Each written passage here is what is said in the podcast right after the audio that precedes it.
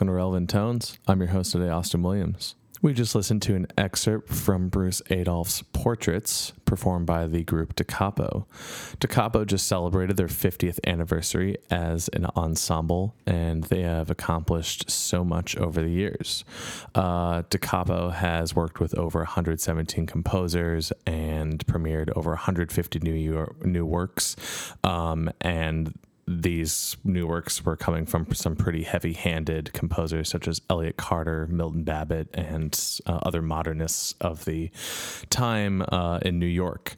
So, to celebrate this 50th anniversary, they had a lovely three part concert series where they premiered some new works, played some old works in their repertoire, and it's just this plethora of, uh, of music going on. I'll mention this later in the program, but if you care to listen to the full concert, it's up on YouTube and it is uh, a lot of music. Um, I can't imagine everything that they had to do to prepare for this. But again, this is also works that have been in their repertoire. So it was maybe like revisiting old friends.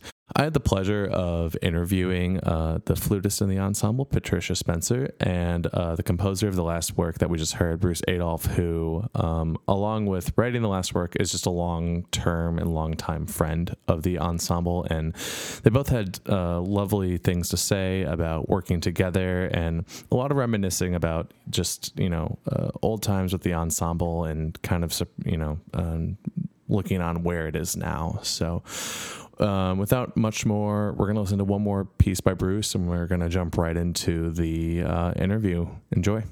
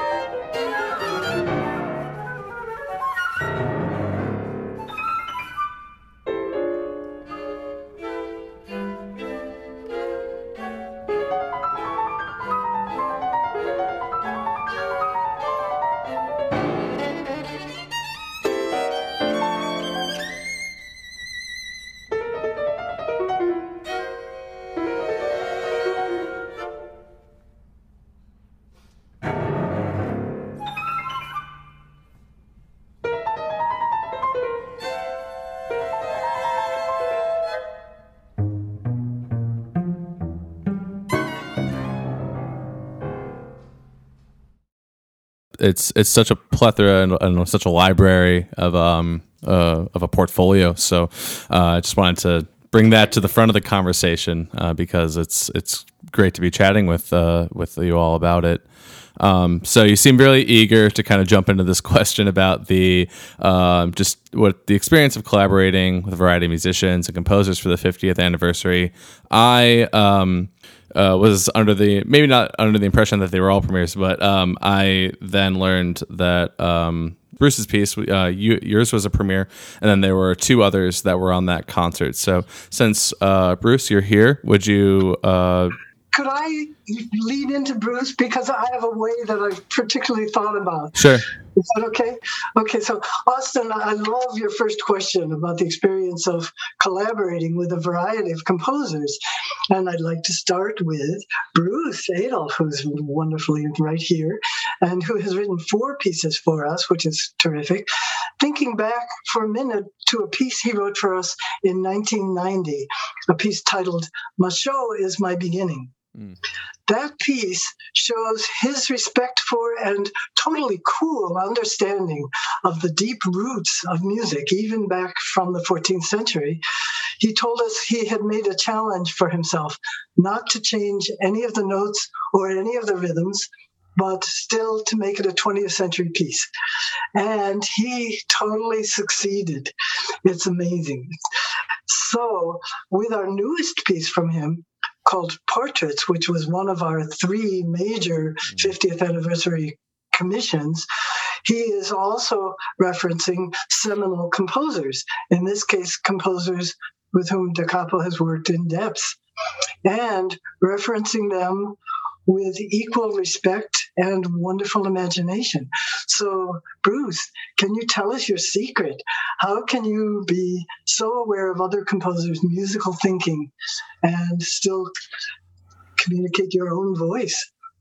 Well, all music is really about other music when it comes down to it. I mean, every piece of music that a composer writes is in some way uh, a reaction to um, whether that's a positive reaction or a pushing back to the music they know. I mean, we all grow up with a lot of music, musicians that is, and we we our uh, our minds are like a library, like an archive of all the things we've ever heard. And when we write something, all the music we know and love is there somehow or other. So being specific and right out in front about it by saying this will be a piece based on Machaut, or in the case of portraits, a piece based. Uh, each movement based on a particular composer um, and two performers as well.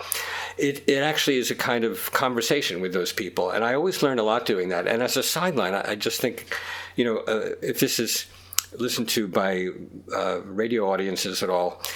Uh, this is the 20th anniversary of my radio show, The Piano Puzzlers, which I, uh, in which I always take some famous tune maybe a Beatles tune or Cole Porter or Gershwin or Harold Arlen or whatever, and do it in the style of some composer. And I've used, I think, 35 different composers over the years for, for that.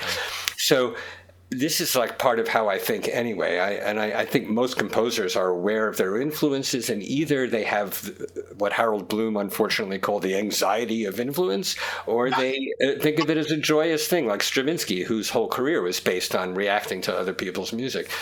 And so uh, in this case, as is, is, uh, often is for me, I really enjoy delving into the kind of intellectual and, and artistic mindsets of certain composers. So the first movement was based on um, a very dear friend of mine, uh, Nicholas Maw, who um, died a few years ago. Mm.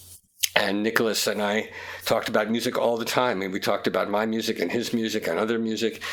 And I, I knew all of his his chamber music and orchestral music and and the operas too when I started writing this. But I didn't imitate Nicholas. I took deliberately a few harmonies right out of some of his pieces that I love and I made sure I'm going to use these particular structures, these chords, and a couple of phrases, not quotes, but feelings of phrases from various things of his, and just write my own music, thinking about him all the time. And so while it does conjure up Nicholas because it has harmonic influence and and a, certain kind of thickness of texture and a richness of texture from Nicholas, um, and also some of his rhythmic ideas, I, I was completely free, unlike the Machaut, where I gave myself a strict, almost a straitjacket, which was kind of fun. Uh, in this case, I was really in conversation with Nicholas Maw in a way that was like when I knew him, uh, but it was just purely through the music. Um, with Milton Babbitt, you know, I studied with Milton at Juilliard, uh, as well as with some other people.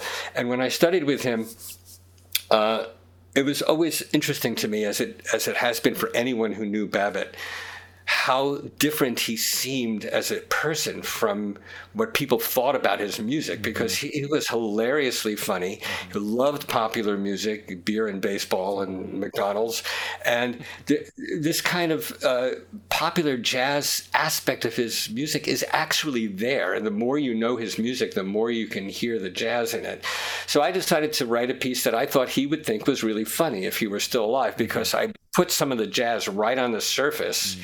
and some of the feelings of the kinds of jazz tunes that he grew up with right there in the midst of a Milton Babbitt texture and some of his rhythms and things. So I had a, it was like a puzzle, a little bit more like a piano puzzle because it was Milton Babbitt and some of that jazz. And then with George Perle, it was a little harder for me because I, I, I knew Perle, but uh, uh, not as well, and I never studied with him, but uh, and I, I do know the music. I have to say, what was amazing was after the premiere, Shirley Perle, who is 97, who was there and is still seems like a, I mean, you would think she was 60. Mm. Um, she's totally with it. And she came up to me and she knew which pieces of George's I had been listening oh, to. wow. Just from hearing it once. It was absolutely amazing. Wow. Yeah. so I, I um, yeah, that was incredible. And then so this is this might sorry. seem like a, a, banal or kind of a point blank question. So each of the portraits, you're kind of trying to peer into this world of different composers or different works that maybe you've you're uh, influenced or otherwise you maybe just enjoy. Is that kind of what was going on with that piece? Well, these were people who uh, uh, died and were involved with Da Capo. I yes. see. Perhaps I could speak to that. Milton Babbitt wrote, when we won the Naumburg Foundation Award, Milton Babbitt wrote Arie da Capo for us. And so that was, they, these were composers. Nicholas Maw also wrote a wonderful piece, Ghost Dances, mm. for us. And George Perle wrote a piece called Sonata a Quattro. In fact, he first wrote a little scherzo, and then he just fell in love with the sound of the mixed the two winds and the two strings. Mm. And then when we asked him for another piece, he said yes, he was going to write Sonata a Quattro. Mm-hmm. Mm-hmm. So this actually, these portraits are all elegies. Mm. Because, um, you know, first of all, we left out the other two people who are not composers. Um, Laura Flax, who played clarinet with Da Capo, how many years, Pat? 15. 15 years. 1976 to 1991 and also David Golub, who was not as involved with Da Capo, maybe he wasn't actually, but he was a very close friend of mine, and I felt I just had to include him when I was writing these elegies. Yeah. And he also was a very close friend of Nicholas Maw's, so it sort of fit together there. Uh, the two performers, Laura and David, um, both died young-ish, you know, pretty young, and uh, Nicholas was I think 73 when he died. Mm-hmm. Uh, Milton was 94, and George I think was 95. So, but all of these elegies were people who were close to me and close to Da Capo. Mm. Um, again, with the exception of David Golub, who was kind of a link between Nicholas Maw and myself. So it was a series of elegies, but they're also celebrations. I mean, the only the only uh, the composers for me were more celebratory about their lives and their music. The performers, those elegies are darker and they're more um, uh, really what you would expect from an elegy. With David Golub, I took a piece that he played as an encore many times, a Schubert impromptu, and I wrote a piece around the Schubert. And, and as the Schubert uh, is about to end, uh, my, my piece leaves off right before there's a resolution of the harmony, and you feel like it doesn't it doesn't end. It just disappears and vanishes sure. the way it felt like. And with Laura, um, the for her movement, the clarinet is featured throughout, and all the other instruments are commenting around it and sort of attaching themselves to her and detaching. But the clarinet um, stays through all the way to the end and is alone at the end and disappears, also kind of vanishing.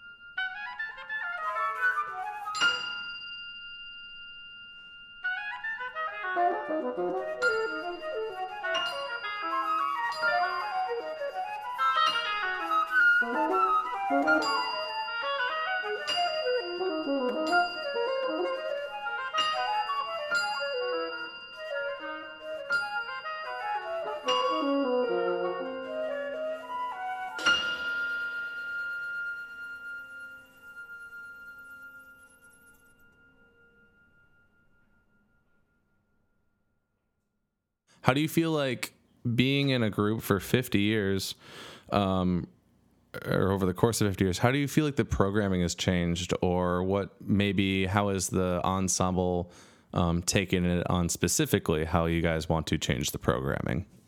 One one very important thing has changed. In the beginning, we would all get around, gather together, and do some listening together, and try to reach a consensus mm-hmm. about the programs.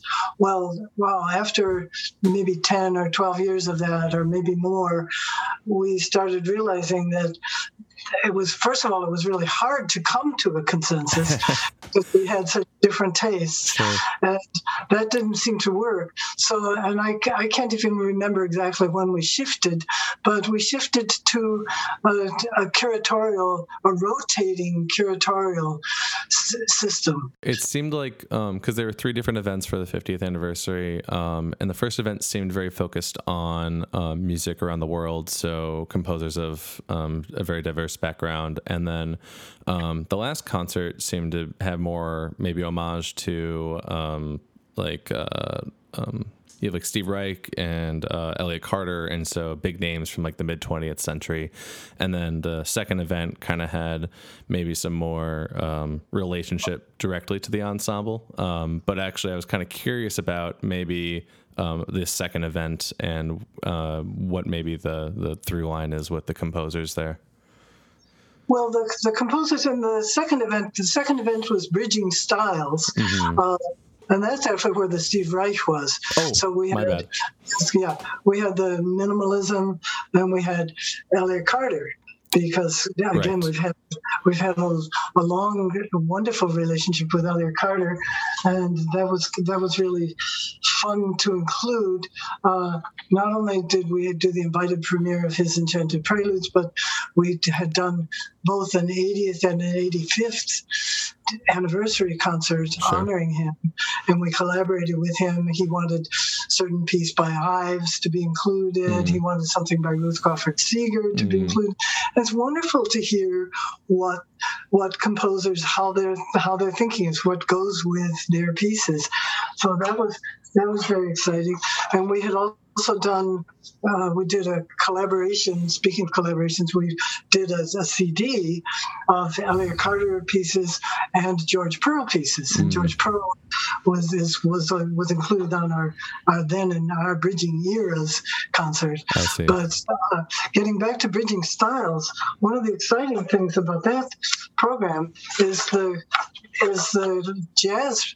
It was the New York premiere of Erica Lindsay's jazz piece, which was written for us in 2015, mm-hmm. and that was that was really a big a big stretch for us.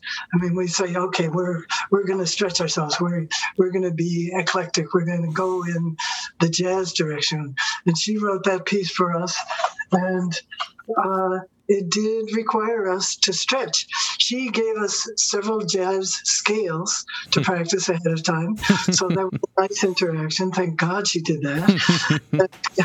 and she also recommended, she, she had several guest musicians that she needed for that piece, and she recommended a specific group who had already been playing together quite a lot, and that was incredibly helpful for us sure. because for us to rehearse, I mean, we started off our first improvisations were very tentative. Yeah. and then we heard them, they were just, you know, they were they were in their element. And I thought, oh my God, we better open up a little bit. Mm-hmm. And we did. Yeah. You know, I'm not saying we're not going to be a jazz group, but in, in fact, stretching in that in that direction is very exciting. It's very it's, it seems very important and helps us when we come back to the repertoire that we where we know everything, quote unquote. Uh, it gives us this kind of added stability uh, and an added security sure. and added added convincing or, or perhaps more convincing.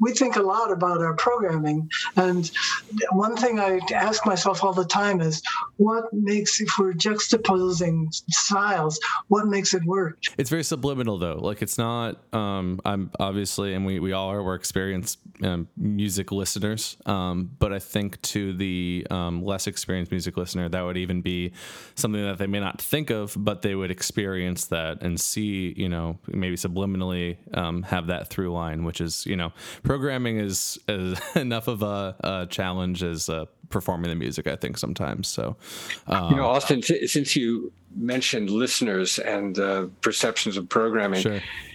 And also how Da Capo has changed, or what it's like to see Da Capo now. Mm-hmm. One of the things that hit me at the 50th anniversary concert that I was uh, at was the audience, mm. because the audience had a lot of the same people that I remember seeing uh, years and years and years ago because they are truly there, there are a lot of major figures in new music sure. who apparently still come uh, to hear Da Capo and especially for the 50th anniversary so there was a huge reunion of cool. there were composers and new music people and yeah. you know lots of there were a group of singers and and it's it's a very particular New York audience that I was kind of delighted to see and it was it's very moving to see them still attached to the ensemble like that that's uh, I mean to that, yeah Patricia, please. That's that's interesting, Bruce, because I'm I, I thought that also, and then other people commented that they were pleased to see so many younger people mm, there. Um, I mean, yeah, I, I, think you the, the programming by itself, um, you really brought in a, a program that would attract a, a wide variety of individuals. Uh, the um, the last piece on the um, first event, the Shirish Korde. Um, am I pronouncing your last name correctly? Um, Korde. Korde. Korde. Uh, Korde. Um, I I was infatuated with that, and I think that's it's it sounds it sounds fresh to me in a lot of ways, um, and it's a very and I um, I like the programmatic aspect to it as well fantastic. I actually I, I love that piece, and I I do have a, a lot to say about it.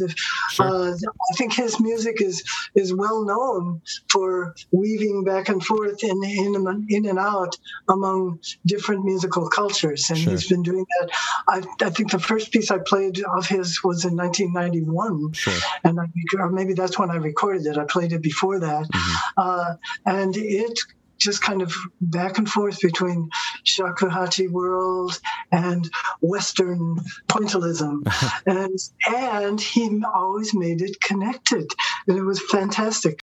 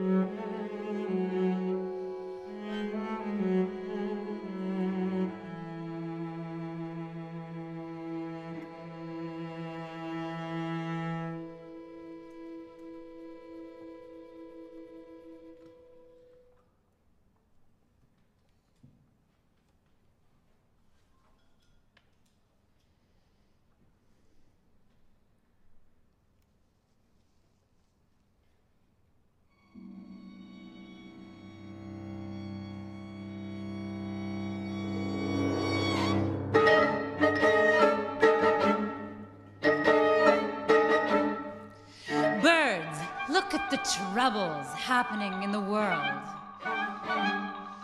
anarchy, discontent, upheaval, desperate fights over territory, water, and food. Air and water contaminated, unhappiness.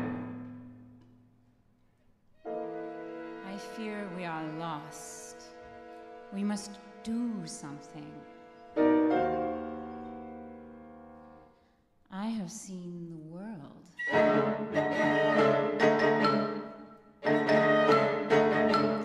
I know many secrets. Listen to me. I know of a king. A king who has all the answers. We must go. We must go and find him.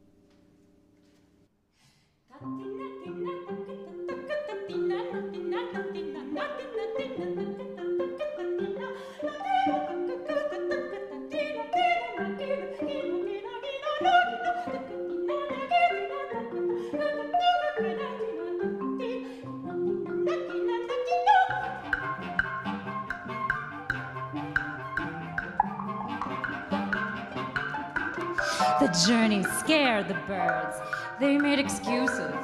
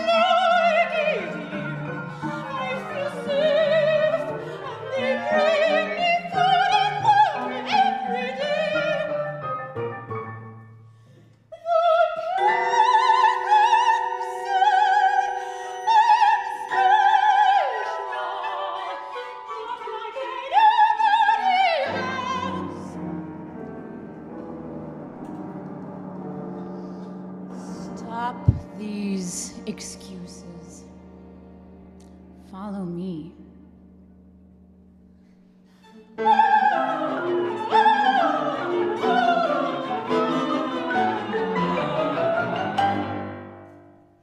being in the ensemble for as long as you have, what do you think the future of the ensemble holds, and or what do you hope the the future of it um, continues to do? I would love, we've been going in a certain direction, and I would love to keep going more in that direction of well, that's getting back to compositional understanding.